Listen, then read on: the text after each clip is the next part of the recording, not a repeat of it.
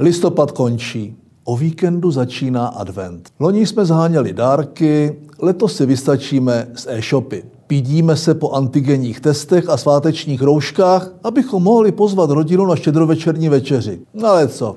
Je úterý, tedy Topol Show. I tentokrát nám týden nabil mnoho ostrých nábojů do Topolova zásobníku. Tweety naživo. Poslední epizoda se odvysílala na výročí sametové revoluce. Jak jsme vlastně 31. oslavili? Přes omezení se na národní sešlo docela dost disciplinovaných lidí. Klid narušil jen pochod konspiračních křiklounů a národoveckých blbounů, kteří zmlkli alespoň, když hrála hymna. Možná by stálo za to i poušet častěji. Na druhé straně Svoboda a demokracie platí i pro ně a jejich natvrdlé projevy. Rysující se opoziční trojkoalice dorazila ve složení ruské trojky jako jeden muž.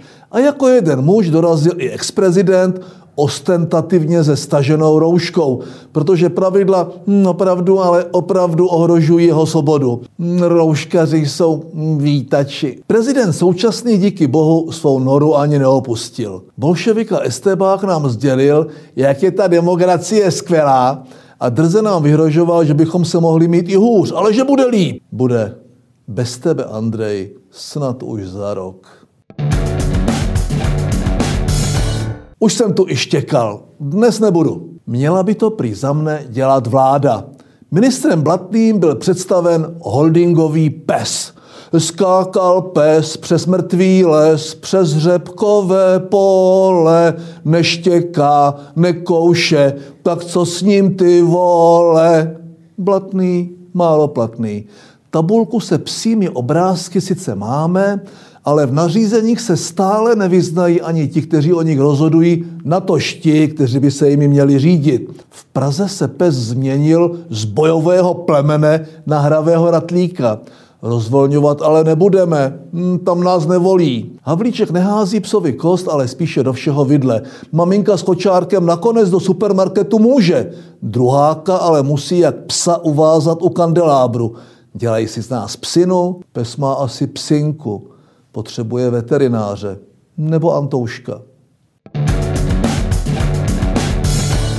Většina z nás se teď dívá na Británii prostřednictvím nové řady seriálu The Crown a vzpomíná na princeznu Dianu. Já bych tedy při pohledu na současnou situaci v ostrovním království vzpomenul spíše na Margaret Thatcher, kterou v onom seriálu famózně zahrála Gillian Anderson neboli agentka Skaliová z Akta X. Železná lady by asi hodně nevěřícně koukala na to, jak Boris Johnson, který po letech na Downing Street ten vystřídal, ohlásil, že země zavádí zelenou revoluci a od roku 2030 nebude prodávat klasická auta se spalovacími motory. Kdo potřebuje liberistickou opozici, když rulozelené šílenství tlačí už i Toryové? A do toho se blíží velká neznámá Brexit. Brity možná čeká tvrdé vystřízlivění. Odhlasovali si odchod z EU, aby unikli socialistickým nesmyslům. Asi jim nedošlo, že ty nemusí pocházet jen z Bruselu, ale umí je vymyslet i v Londýně.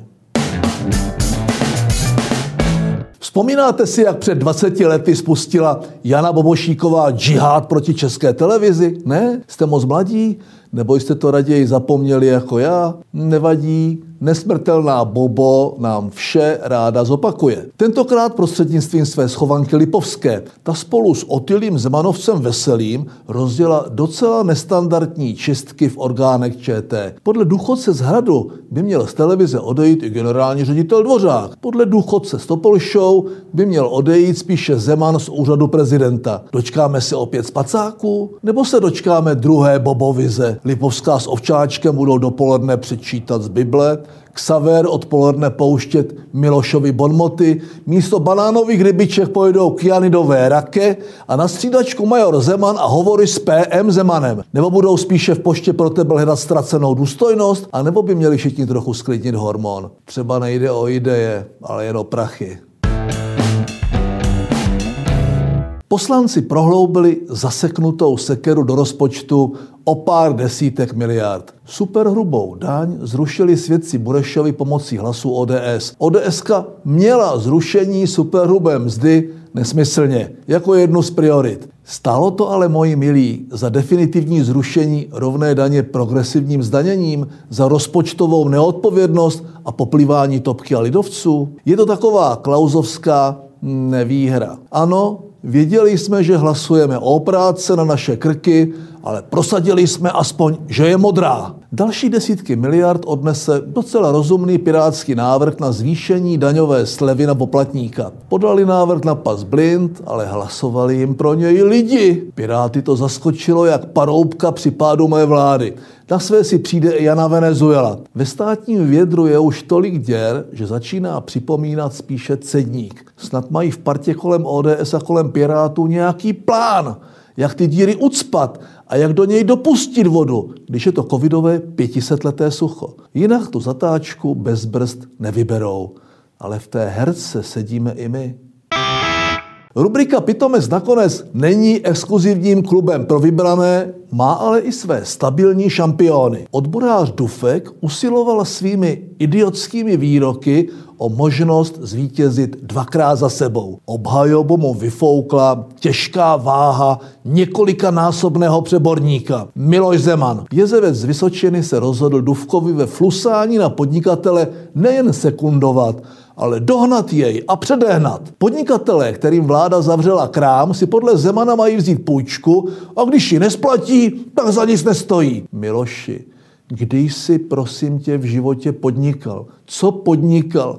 Kdy jsi po revoluci pracoval jinak, než přisátý ke státnímu cecíku? I jako politik si spůjčoval od občanů a se splácením si nikdy hlavu nelámal. Víš co? Nech si své rady. Nikdo o ně nestojí. Aspoň ne tak, jak ty očividně stojíš o titul pitomec nakonec. A příští týden se těším v prosinci.